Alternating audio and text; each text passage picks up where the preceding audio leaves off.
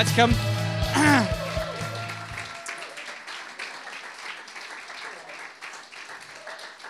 Here we go. Come and just stand up. Let everybody see you first of all. Because it's quite important that you understand which one's which. so you have to work, hasn't it? So just, just not. Tabby doesn't have any children that we're aware of, so remember, dad, so you don't need, you can, you're all right, isn't it? And new dad, Donald, uh, as well. And granddad, Kev, you are going to get this kind of go that. If, if I go like that, that's like you've got two minutes left if I do that, that means 10 minutes is done. That doesn't mean you're doing well, carry on.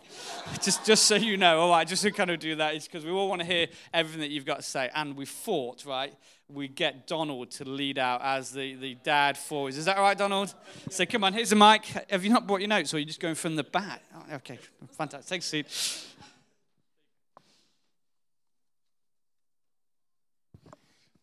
I find, I find that interesting because I thought Thabo would go first and then I come next.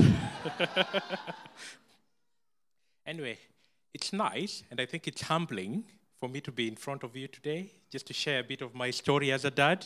And I hope you can all hear me. Can you all hear me? Yes. So, because I'm fast, uh, I have a couple of slides. So we're going to leave it there for now. And as you all know, I'm, t- I'm, I'm becoming a teacher now. I'm a teacher in training. And I know you're a good audience. I'm not going to be using any rules, countdowns, three to one, or anything like that. I know you're a good, responsive crowd. And I hope you can all hear me.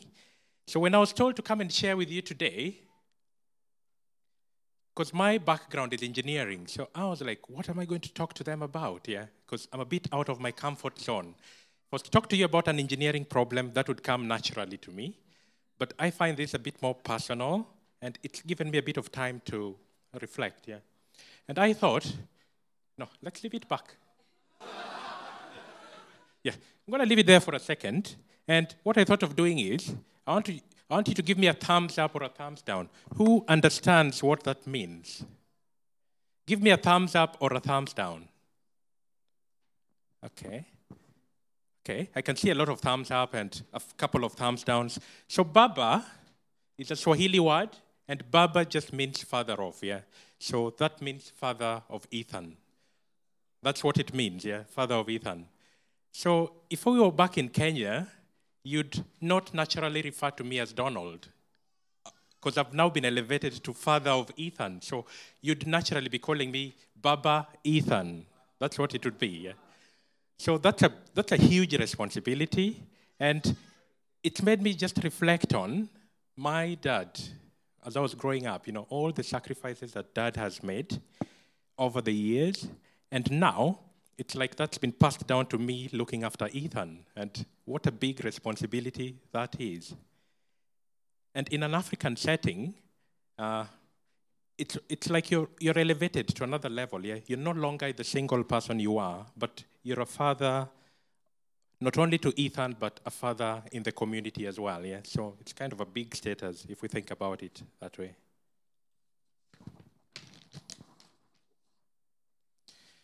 So the thing is, when Ethan arrived, part of me was silently coming to terms with that new status. And there was a lot of Baba Ethan going around. Yeah, all the messages I received from back in Kenya were related to Baba Ethan, you know, and Was just in a moment of reflection, you know, just trying to absorb it all. You know, you're now a dad, you know. It's, it's a huge responsibility. And what I'd like to do is just to share with you some photos. I know you might not have, many of you might not have seen these photos before. We'll just go through them and just have a moment of just looking at them and just reflecting on them. And that one there. Thank you. So it's nice to share it's nice to share with you those four photos, and every time I look at them, trust me, I go all emotional. And I'm sure most of us have never seen them before. Now, those, those are the first four photos. The first four are photos that were taken in the hospital when we were there with Ethan. And the final two photos were taken when we finally managed to bring him home. So if we go back one slide, those are the photos that were taken when we now brought him home, yeah? Well settled at home, and I'm getting used to feeding him and all that. And this may sound strange to a lot of you, but before Ethan, I had never held a baby in my arms. I had never held a baby, yeah. Not even my nephews or nieces. I have many of them. And I was literally afraid of babies, yeah. That's how I was, yeah. So I would, I would, I would, I would keep, I would keep my distance, you know, like I would be looking, but to have them in my arms, no, it was a no-no. But when Ethan arrived, interestingly enough, I felt that instant attraction to him. And there was this need of protection because when he was born, he had a weak cry. I was in the, I was in the ward at the time, uh, in the theater. And when he arrived, he had a weak cry. And you know, as a dad, you're there. You know, you're helpless. So you're looking at him and he has this weak cry because you expect them to make a loud wail or something like that, yeah. But his was a weak cry. It was almost like he was struggling. And that's because his oxygen levels, he had ingested some things in the womb, and his oxygen levels were about 85, 86%, but the doctors wanted it at about 92%. So then there's a lot of activity. Okay, the doctors were calm about it, and that reassured me, you know. So you're in that in that moment, you're just thinking, you know, God, what's happening here? You know, I've never been through this journey before what's happening, you know. But then I have a peace in me because I'm seeing all these doctors, you know, they're all composed. Nobody's panicking. It's like they've seen it before. So straight away, for me, it's like just rolling on with them, yeah. So we left mom and took Ethan to the baby where, where they took him next. And he had all these tubes fitted into him to try and just help him breathe, get his oxygen levels back to normal. And he spent a day there. He was given antibiotics as well. So I've not shown a photo of him as he was after he was born, because I find it a bit, some people may find it a bit too graphic, but he had all these tubes in him, you know, and he's a little guy, you know, doesn't have proper veins or so, you know. So how the doctors were managing to do all that, I don't have a clue. But somehow God was working through them in the moment. And after a day and a half of monitoring, he was ready to be transferred to the ward to join Nellie. And my major challenge then was how do I lift him up? You can see, you can see I'm trying. I'm trying, but I'm not finding the right way to do it. And on there, he's just been handed to me, you know, so that he's lying on that pillow, so that I can gently cuddle him there. So those were my first moments with him, you know, and you're looking at him and you're like, wow, you know, he's finally arrived here. And it's been a lot of encouragement from Nellie as well as my mother in law just helping me to be confident with lifting him up. And as a dad now, I can assure you that I can lift any baby now. Um, I'm that confident. And as a father, and as many fathers would attest to this, we feel our responsibility suddenly hit the roof, you know, when these little ones arrive, yeah? And we're trying to make sure that they're well looked after, attending to their every need. And the moments when I've had to change 15 nappies on a Saturday, because Saturday is my day with him, have to wash him and all that, you know. But it's that care, you know, it's that love for him and just support for him, wanting him to be comfortable. And Nellie comes home and she finds me slumped on the couch, like, I've had a long day, you know, and it's like, can you take over now, please? but then I have to appreciate that Nellie's from work as well, yeah. So, and as he grows older, I'm finding that there are more things to think about, yeah? And the things to think about, if we move on to the next slide, the things to think about in terms of guidance, discipline, you know, any other additional provisions that we might provide, yeah? For example, in this phase that we are in now, you can see how much we're dealing with tantrums. We're in the tantrum stage. And you're trying to think of, you know, what's the best thing I can do for him in this moment, yeah? And I do get slapped every so often, by the way, by him. And I'm not sure where he learned the slapping from, but he's, but he's very efficient with his timing. So I might be carrying him and something's upset him and off his hand goes, yeah. And I think he probably takes it from dad, yeah, because my reaction times are very good. So I'm seeing a kind of an image of me in him. And as I look at my relationship with Ethan, how much he looks up to me, I can read into his eyes, you know, almost saying, Dad, am I doing the right thing? You know, he's little, but he always has that look like, Dad, am I doing the right thing here? And when I look at my relationship with him, I try and mirror that with my relationship with God as well. That's why I've put them side by side, yeah, just to help us have a bit of reflection, yeah. because I believe He was brought into our lives to try and teach us how we can relate to God as well. And the, it's amazing, you know, how much trust He puts in me and Mom and everybody who works with Him, and how much we should also think about God in the same kind of light. Yeah. So I believe He's been brought into our lives to help change us in a special way. And I look forward to like every day when I come home and little guy, I've had a long day in school, taught maybe four or five periods, and there he runs to me as soon as the door opens, it's there running, coming into my arms, and it's almost like, Dad, welcome home. You know, I've missed you the whole day. So it's really amazing, yeah. And I always think of doing the same with God, yeah. So he's really taught me a lot, especially the fruits of the Spirit, to be patient and all that. And God is faithful, yeah. In all this journey, we are just seeing God's hand at work in our lives, yeah. And to the amazing dads in Riverside as well, you know, you're good role models to me because I speak with a lot of you. And we don't discount the moms as well, yeah. It's important to bring the moms on board, yeah, because we are all there playing a big role. And I thought just to finish off, uh, just for us to just say those two verses. I have two verses here today, and just for us to just speak them aloud. So we off we go. These commandments that I give you today are to be on your hearts. Impress them on your children. Talk about them when you sit at home and when you walk along the road, when you lie down and when you get up. Tie them as symbols on your hands and bind them on your foreheads. Write them on the doorframes of your houses and on your gates.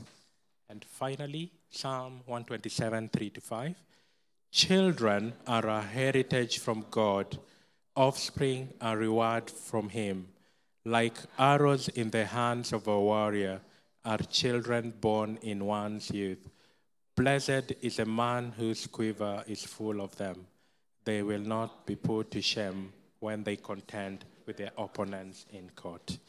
Yeah, so that's a brief thing about from myself. I could have gone on and on, but it's just nice to share with you that bit here. Thank you.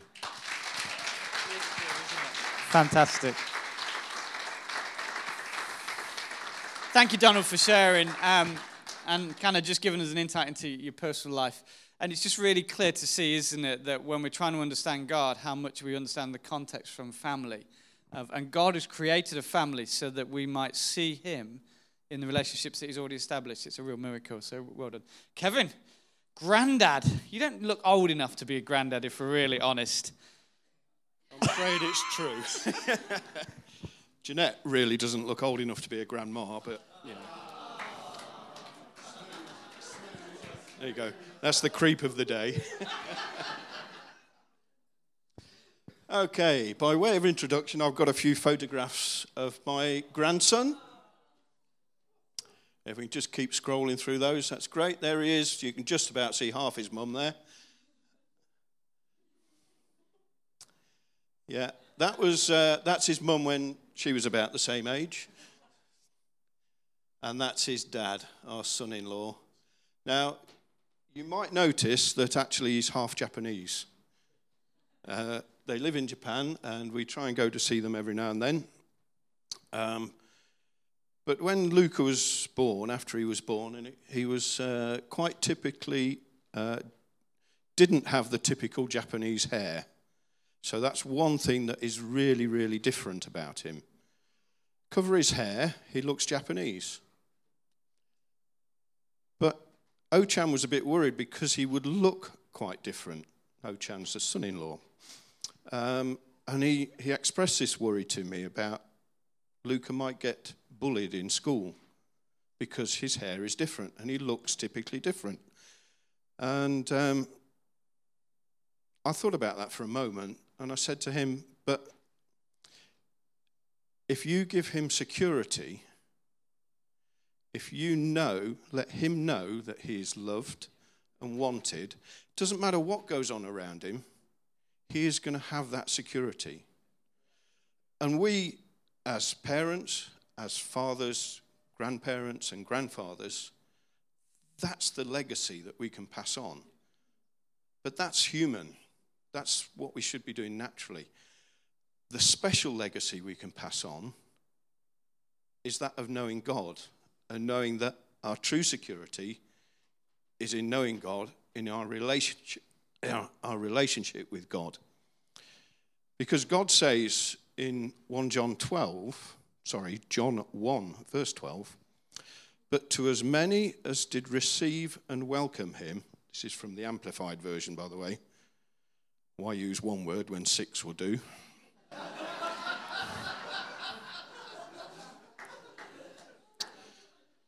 but to as many as did receive and welcome him, believed, he gave the authority, the power, the privilege, and the right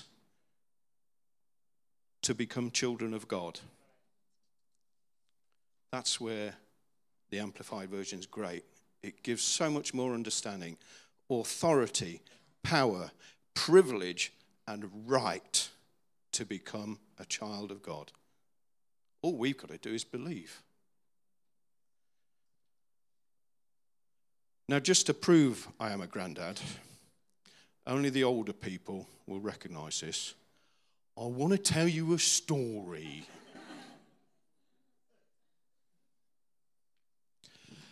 And if you're all sitting comfortably, then I will begin. The very old ones will remember that. This is a story about the Wemmicks. The Wemmicks were small wooden people. These little wooden people were carved by a wood, woodworker named Eli. Eli's workshop sat on a hill overlooking the Wemmick village. Every one of the Wemmicks was different. Some had big noses, others had large eyes. Some were tall and others were short. Some wore hats, others wore coats. But all were made by the same carver and all lived in the same village. All day long, every day, the Wemmicks, the Wemmicks did the same thing. They gave each other stickers. Each Wemmick had a box of golden star stickers and a box of dull grey dot stickers. Up and down the streets all over the village, people, people could be seen sticking gold stars or grey dots onto each other. The pretty ones, those with smooth wood and fine paint, always got shiny stars.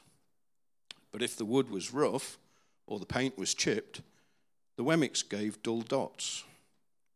The talented ones got stars too. Some could lift big sticks high above their heads or jump over tall boxes. Still others knew big words or could sing very pretty songs. Everyone gave them shiny stars. Some Wemmicks had stars all over them. Every time they got a star, it made them feel so good that they did something else and got another star. There were many other Wemmicks, though, that could do very little. They got dull grey dots. There was one Wemmick, and his name was Punchinello. He tried to jump high like the others, but he always fell. And when he fell, the others would gather round and give him dull grey dots.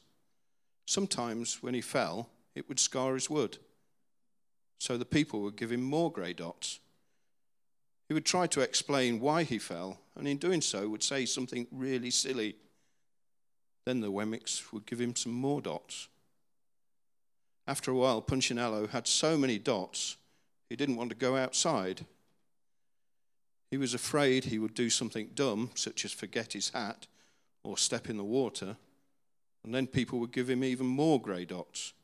In fact, he had so many grey dots that some people would just come, up and give him one without any reason. He deserves lots of dots, they would say. The wooden people would agree with one another. He's not a good wooden person, they would say. After a while, Punchinello believed them. I'm not a good Wemmick, he would say. The few times he went outside and hung around with other Wemmicks who had a lot of grey dots, at least he felt better around them. One day, Punchinello met a Wemmick who was unlike any he'd ever met before. She had no dull grey dots, did not have any shiny gold stars either. She was a wooden Wemmick, and her name was Lucia. It wasn't that people didn't try and give her any stickers, just that the stickers didn't stick to her Some admired Lucia for not having dots, so they'd run up and give her a star, but it would fall off. Some would look down on her for not having stars, so they would give her a dot, but that didn't stick either. That's the way I want to be, thought Punchinello. I don't want anyone's marks. So he asked the stickerless Wemmick how she did it. It's easy, Lucia replied. Every day I go and see Eli. Punchinello asked, Eli? Who is Eli? She replied, Why, Eli, he's the woodcarver. I sit in his workshop and spend time with him. He asked Lucia, Why do you do that? Lucia told him, Why don't you find out for yourself? Go up the hill and visit with him. He's there. And with that, the sweet Wemmick named Lucia turned and skipped away. But he won't want to see me, Punchinello cried out to her. Lucia didn't hear him as she was too far away. So Punchinello went home. He sat near a window and watched the wooden people as they scurried around, giving each other gold stars and grey dots. It's just not right, he muttered to himself. Then he resolved to go and see Eli after all. Punchinello walked up the narrow path to the top of the hill and stepped into the big woodcarver's shop. His little wooden eyes widened at the sight of everything. The stool was as tall as he was. He had to stretch on his tiptoes to see the top of the workbench. A hammer was as long as his arm. Punchinello swallowed hard and thought to himself, I'm not staying here. He turned to leave. Then he heard his name. Punchinello, said the voice, deep and strong. Just then Punchinello stopped. The voice said, Punchinello, how good it is for you to come. Let me have a look at you. Punchinello slowly turned round and looked at the large bearded craftsman and said, Sir, you know my name? Of course I do. I made you, Eli said. All of a sudden, Eli step, stopped down, stooped down, and picked the little Punchinello up and set him on the workbench. Hmm, the maker spoke thoughtfully as he inspected the grey circles all over him. Looks like you've been given some bad marks, Punchinello. Oh, Eli, I didn't mean to. Really, I didn't. I tried hard not to. But the Maker said, Oh, you don't have to defend yourself to me, my child. I don't care what other Wemmicks think. Punchinello asked, Really? You don't? Then Eli said, No, and you shouldn't either. Who are they to give you stars or dots? They are Wemmicks just like you. What they think really doesn't matter at all, Punchinello. All that matters is what I think, and I think you are pretty special. Punchinello laughed. Oh, me? Special? How can I be special? I can't walk fast, I can't jump, my paint is peeling, I make silly mistakes all the time, and I'm not a beautiful Wemmick like some of the others. How could I matter? Eli looked at Punchinello, put his hands on those little wooden shoulders of his, and spoke very slowly. Because, Punchinello, you are mine. That's why you matter to me. Punchinello had never had anyone look at him like this before or say anything so nice, so much less his maker. He didn't know what to say. Punchinello, every day I've been waiting and hoping you would come to see me, Eli explained. Punchinello looked up at him and said, I came because I met a girl who had no marks. Eli said, I know. Lucia told me about you. So Punchinello asked, Why don't those stickers stay on Lucia. Eli said, Because she has decided that only what I think is more important than what anything anyone else thinks. The stickers only stick if you let them.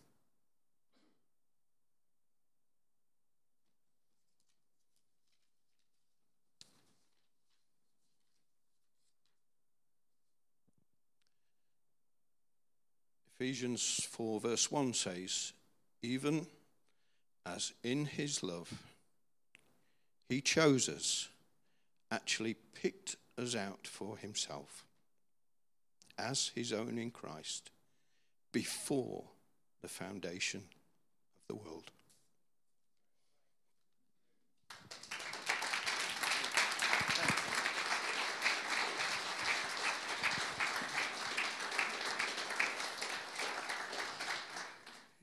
Can I honor you if you're a grandparent? Um, and don't ever give up the gift of storytelling to your grandchildren. So, um, Rachel's mum, and the kids will know this, you know, when she was alive, would, whenever they went around to see her and they took to her, they would always um, sit and tell stories. You know, stories are a way, and stories always ended up telling them about Jesus. How she got from Mickey Monkey to Jesus, I do not know good godly woman, you know, and just don't ever let those moments go because it's part of what God is doing in families. Last but not least, he is a son of the house. Dad's incredibly proud of him. He's got two great sons, by the way. Uh, we never want to pitch them against each other unless I'm winding them up. Uh, one's better at basketball.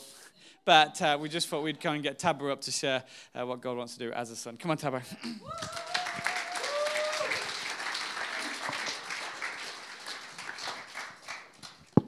Thank you. So I am Tabo. I'm the oldest son of Agnes and Moses Yinder, if you don't know me. And yeah, uh, my brother is the better basketball player. so yeah, I'm just going to share a few things. Um, growing up as a son with a father in my life who's loved and cared for us. So, um, first thing of having a father in my life um, that I have had is mentorship. Um, one thing is, fathers have were once our age. My dad always says, "I was once your age. I know totally what you're going through," and he always used that phrase, "I was once your age." It's hard to believe, but yeah. and um, I think one thing that's really important in mentorship is uh, they give us free lessons of life that no one will ever give you. That's one thing that has really um, impacted me. Um, with mentorship, they will they will discipline you as well. Discipline is not always like you're not always going to agree with them. That's the nature of a son, but it's you're not. It's it's part of their nurturing and growing you. And one thing is that um, often, as children, we go like, "Oh, I'm, I'm given this," but for me, discipline was given with love. Discipline and love are two things that have always gone together. It's never been, I'm disciplining you because you're bad and you're such a bad son, baby. No, this is the right way to do it. So I'm disciplining you, but I'm doing it out of a place of love, just like it says um, in, in, in Proverbs 13:24 when it says, let me just quickly get it up. Whoever spares the rod hates a child, but whoever loves their child is careful to discipline them. So the Bible clearly indicates it that discipline is not something out of hatred, but it's always done in a place of love. And that discipline has always been in a redirecting way towards God. It's never been, this is wrong, and yeah, you do it this way, but it's always been pointing me like, yeah, this is what God's word says. This is what this is why I'm telling you these things because they're not purely based on what I think is the best way, but this is what God has told me, and this is what the word of God says. Uh, second thing is security. Um, uh, this obviously my dad has always been there to provide for me. He's given me physical security, housing, whatever. But uh, another very, I think, crucial part of growing up is that sense of emotional security as well, uh, validation. Um, as a, as a child, when you grow up and you're young, I remember the times when um, my dad would play football uh, in the garden with me, uh, me and Simba, and then you know you just you have little to no coordination as a kid, but you know, you kick the ball poorly as it is, but your dad's like, well done, come on, keep on going again. And that always, there's, there's something special about getting validated or hearing, well done, son, from your dad. I, I, I don't know if that's just for me. Um, and another thing with emotional security is that um, they, they, uh, my dad and fathers love us unconditionally in the sense that as we grow up, obviously we grow with certain gifts, certain talents, and they've always been validated in us. And, and another thing is they, they loved us, not our expectations or our promise as children. So my dad has always been a, a person who's obviously uh, seen us as children grow up, and we've grown with our particular gifts. He'd always validate those gifts. He'd say, "Yeah, keep on going, son." But often, at times when we don't meet our marks, often we were the hardest ones on, on ourselves. It would never be like, "Oh no, I, I can't." I'm dreading what Dad would say. It would just be, "Oh, I can't believe I did this." But that's the selfless love. Um, he, he, he loved us not based on what we could achieve or the promise we, we had as kids or the expectations he had for us, but he loved us and served us towards what God's plan and purpose was for us. Um, the final thing I want to share is about inheritance um, that fathers give. This isn't just purely based on uh, money or physical things, but I think a major thing um, his story itself is is is is wealth. It's wealth in experience and it's wealth in godly wisdom. And I think that's been one thing that has helped me as I've grown up, um, being told stories, being told what the Word of God says, so that when I got to an, a time when I was old enough, I was able to, having heard this and having been fed this in my life, I was able to make the decision for myself and follow Jesus. And yeah, so yeah, thank you for my dad, and thank you for all he's uh, he's done. And yeah, ultimately, the biggest and transforming part of my life was that he just pointed me to God. He never made the decision, but he pointed me to God, and and that was something that's really radically transformed my life. So thank you very much.